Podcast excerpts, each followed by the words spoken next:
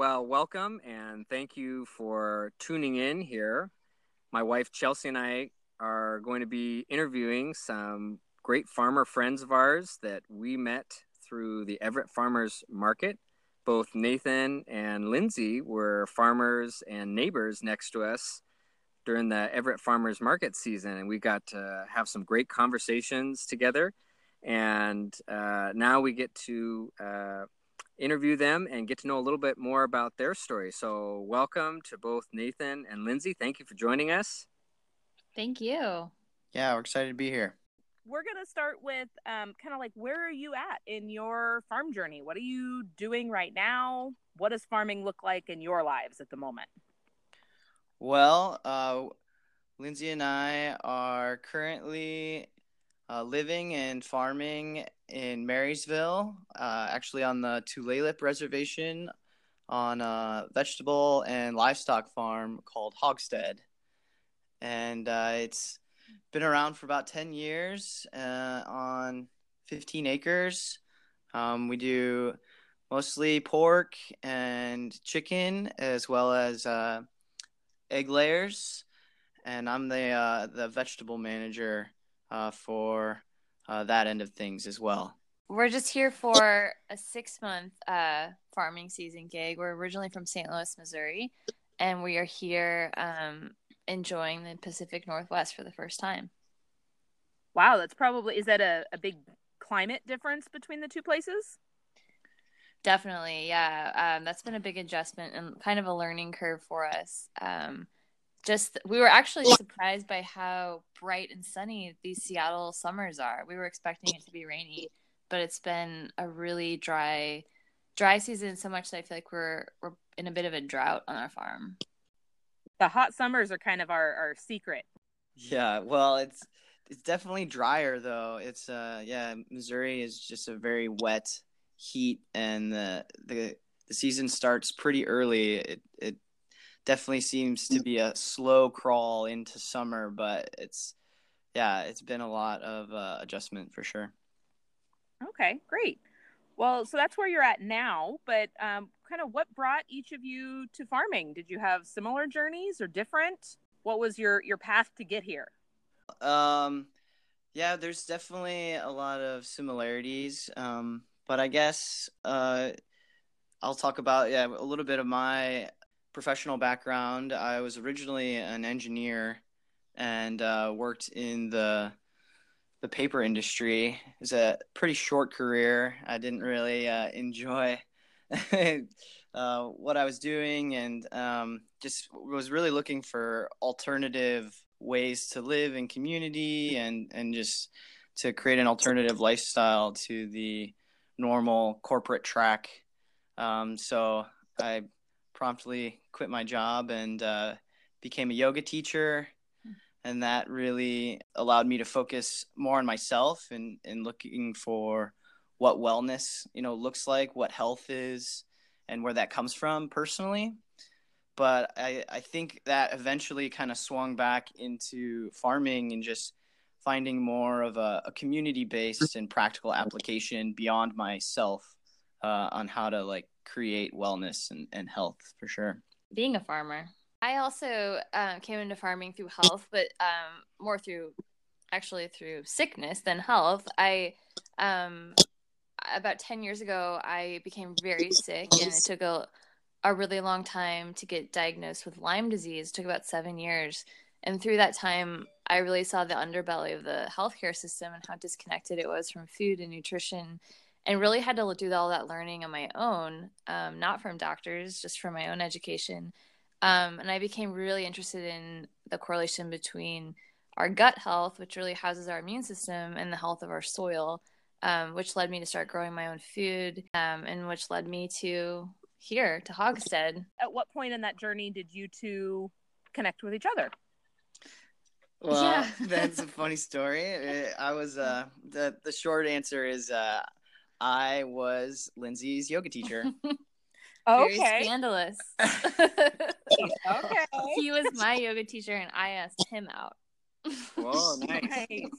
yeah, I always held a very professional, uh, yeah, boundary with my students. I'll say that.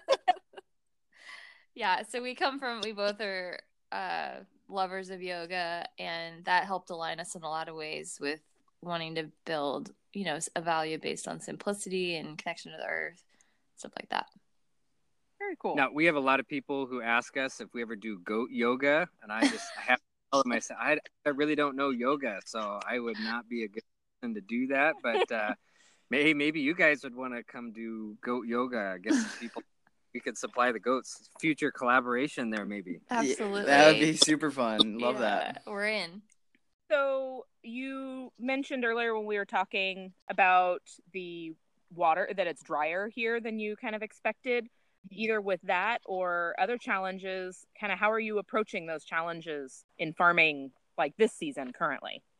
Yeah, it definitely has been a challenge with uh, things like germination because even when it does rain here, it seems like it's very light, and you know we we get a lot of heavy thunderstorms in the Midwest, and and that really helps uh, keep things uh, going. So, um, but you know it's weather. It's uh, and farms are chaotic in general, as we all know, and and uh, so it's definitely uh, an approach and mindset of uh, kind of embracing that chaos and it's it's easy i think to to say you know it, this isn't right. It should be different. And to let that be a source of frustration whether it's your soil or the seeds or the weather. But i i think just not letting those things become a source of frustration and and to to keep that like equanimity, the a calm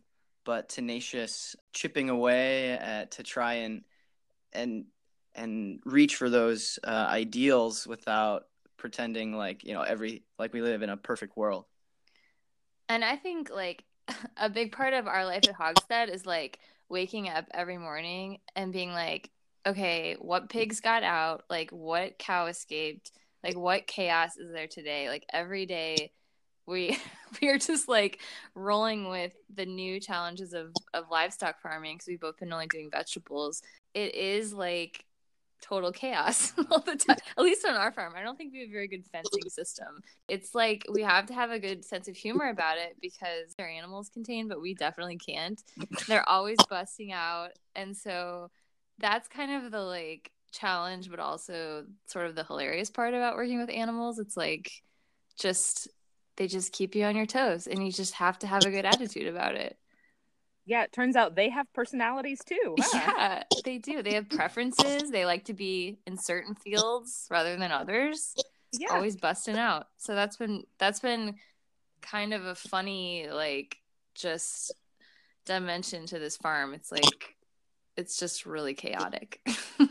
well, it seems like you found a good way to uh, handle that though, at least some of the time by trying Yeah. to find the humor in it and find the what calm in the eye of the storm maybe yeah, totally.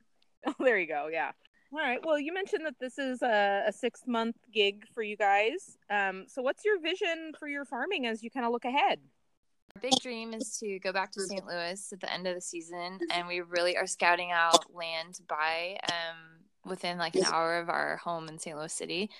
Ton of big dreams and a lot of different aspects to our farm, like doing workshops and having ecotourism. But we also are learning a lot from this experience that like we have to really start slowly and methodically because we have a lot of grand endeavors. But I think the first step will just be like finding soil, finding land, and cultivating the soil for the first year or so. What do you think? Yeah, it's the uh, the old permaculture principle of uh, slow and small solutions, and definitely uh, have big dreams of having our own permaculture village uh, one day. But yeah, for now, I mean, just growing our own food has been a huge gift and like just so empowering, and um, want to keep that going and and uh, definitely finding a little corner of the universe to call our own and to really put our stake in the ground and and uh, and building from the ground up uh, will be the next step. Dream I have, and what's been really healing for me being on this land this summer as I continue to heal from Lyme disease is just the sort of the nervous system benefits of being in uh, in nature And I would love to create a space for people who are recovering from long term illness or cancer to be in nature and to have it affordable, sort of like a WWOOFing model, but doing more resting than working. Really amazing food for people and a place to rest. Like that would be like a really cool offering. I hope that we can create. That sounds like a really special idea. That's really neat. Thanks for sharing that with us. Yeah. I know that we really enjoyed when I came out and visited us on our farm. I felt like that was for us as as I hope it was for you guys to get off the farm with escaping pigs and come hang out down by the river next to the Tree of Wonders. Mm. Uh, mm-hmm. relaxing and invigorating. That hope is that has some return back to you of that. I really appreciate everything that you've said. I, am benefiting just as much as I'm, I'm hoping anybody who would be listening uh, would benefit. You guys are just exceptional in, in what you do and how you communicate it. So, thank you, um, thank you very much. So, w- what is something, or what are some things that uh, both of you would want or hope that future farmers uh, would know or apply and, and want to be able to be balanced as they're doing that?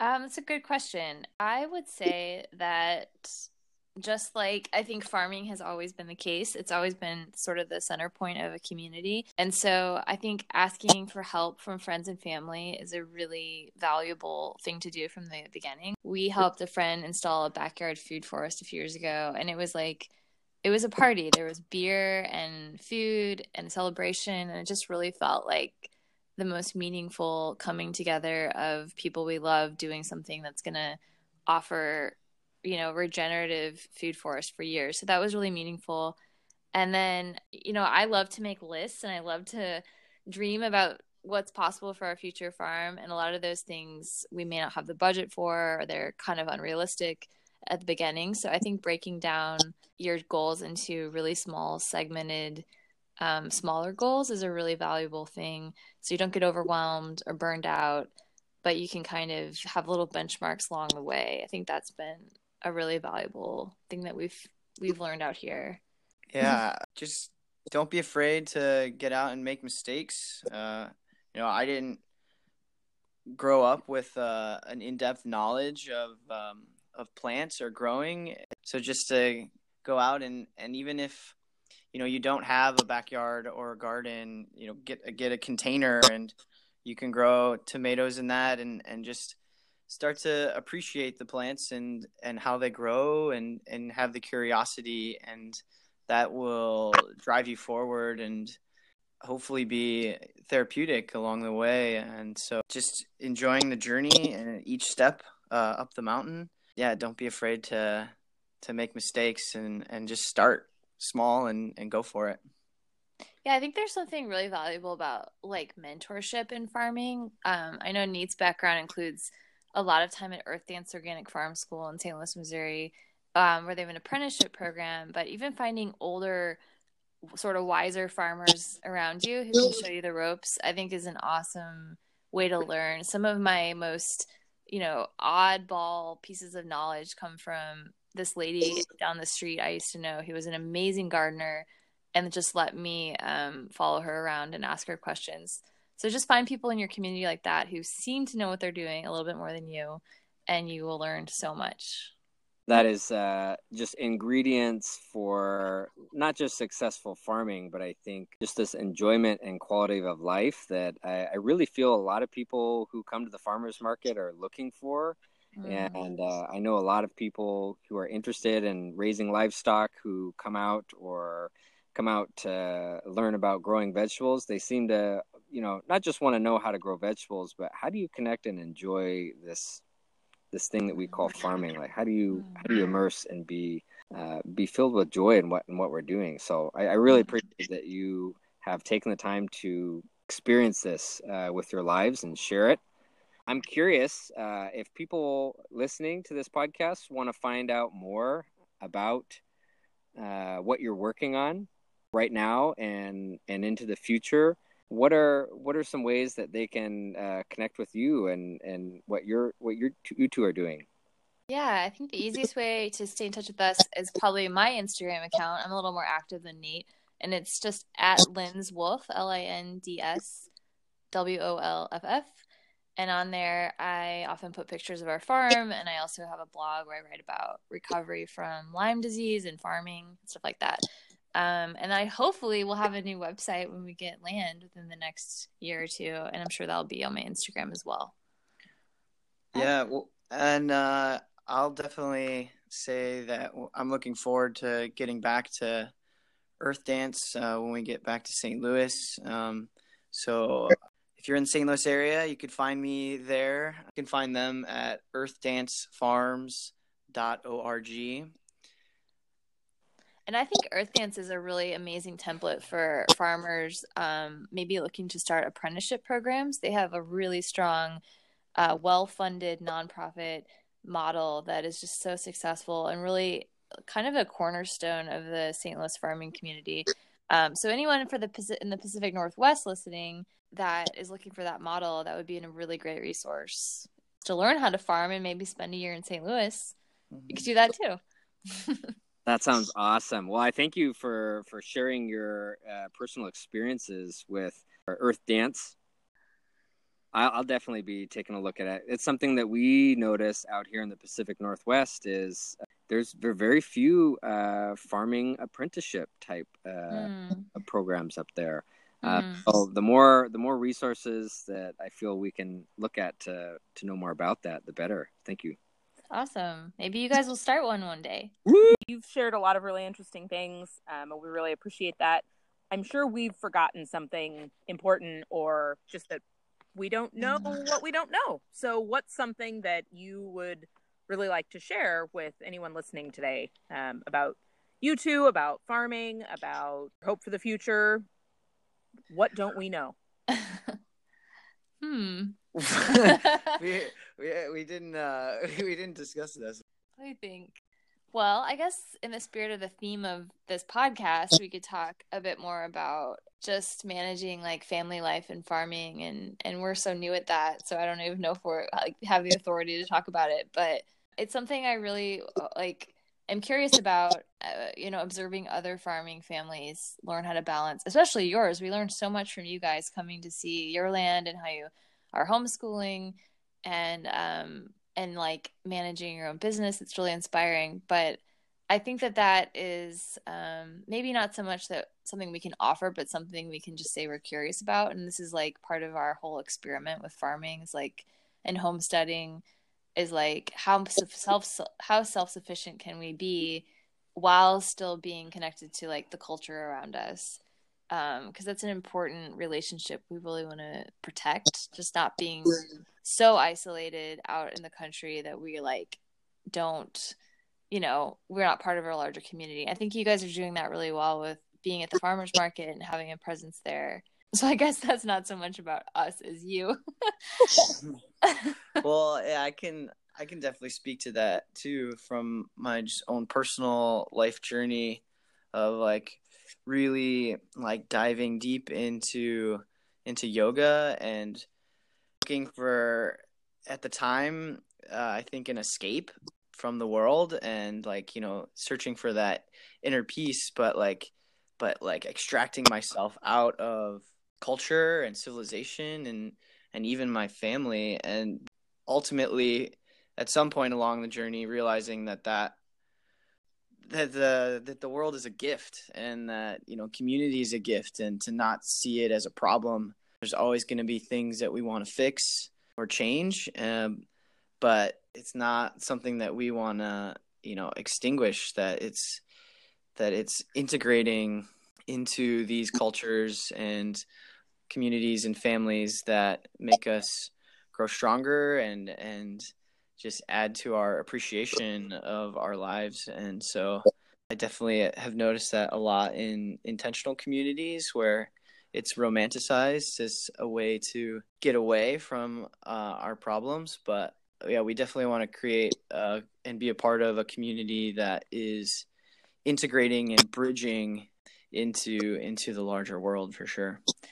One, I feel like a big component we haven't really talked about is like Nate and I have spent a lot of time this year reading and talking, thinking about climate change, and we really see regenerative farming um, not only we see it, like a lot of scientists, climate scientists see it as a major solution to um, reducing carbon in the atmosphere. And so that we are really inspired by the work of, of Paul Hawken, who wrote Drawdown, and he's um, writes a lot about regenerative farming. And so we wanted to serve like our relationship and our family. But I mean, regenerative farming is this like powerhouse in terms of climate change solutions. So I think that like, you know, 20 years from now, we could be in a really different situation with catastrophic weather, um, which would inevitably affect farmers, of course. So well, I, I feel like a lot of our motives come from, from like knowing the position we're in that in 10 years, our world could be very different climate wise. Yeah, that that's, I think really valuable too. I know we see uh, at least part of our role as farmers hoping we can leave this place better than we found it type thing. Yeah.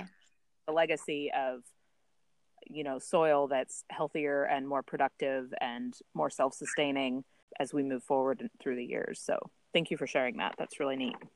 Well, we'll have to make sure that we we get you guys out here definitely before you go back to St. Louis, Missouri. I know uh, for me, I'll be checking out your Instagram. Uh, I love right. exploring the world through pictures. I know my wife loves uh, doing some blogs. Uh, so yeah, we would we would definitely subscribe uh, to whatever you guys are uh, doing out there. And hey, if you're coming to the Everett Farmers Market, we'll we'll have to find each other because all the booth locations have changed. So yeah maybe I can put in a, a, request that hey, put me next to Hogstead again. Yeah, yeah I know. We love that for sure. And uh, yeah, it's been it's been a wonderful journey uh, uh, together with you guys, and we we look forward to having lots of touch points in the future. Awesome! Thanks so much for your time. We really appreciate talking to you. Yeah, thanks for joining us. Yeah. Awesome. Well, you guys enjoy the rest of your evening, get some good rest, and uh, we'll hopefully talk to you soon again. Thank you. Sure Sounds thing. great. Bye. Yeah. Ciao. Hey, before